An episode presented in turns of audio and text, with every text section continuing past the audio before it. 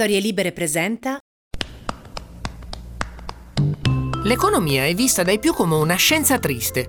Qualcuno usa addirittura l'aggettivo cinica, difficile da capire e distante dalla nostra realtà di tutti i giorni. Ma è davvero così? Favolosa Economia vuole innanzitutto sgombrare il campo da questi malintesi e mostrare come questa disciplina sia in realtà già in modo innato e intuitivo parte integrante delle nostre abitudini. Io sono Luciano Canova e sono un economista atipico.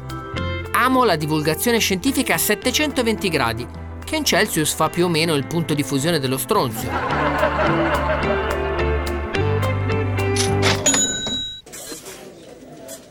In Favolosa Economia userò il mondo delle favole come cavallo di Troia per farvi entrare in questo misterioso universo.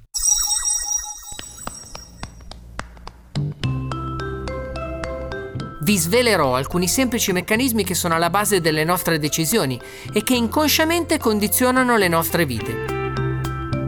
Risponderemo alle domande che tutti continuamente ci poniamo. Quanti soldi devo risparmiare per garantirmi un futuro sereno? E dove vado ad abitare?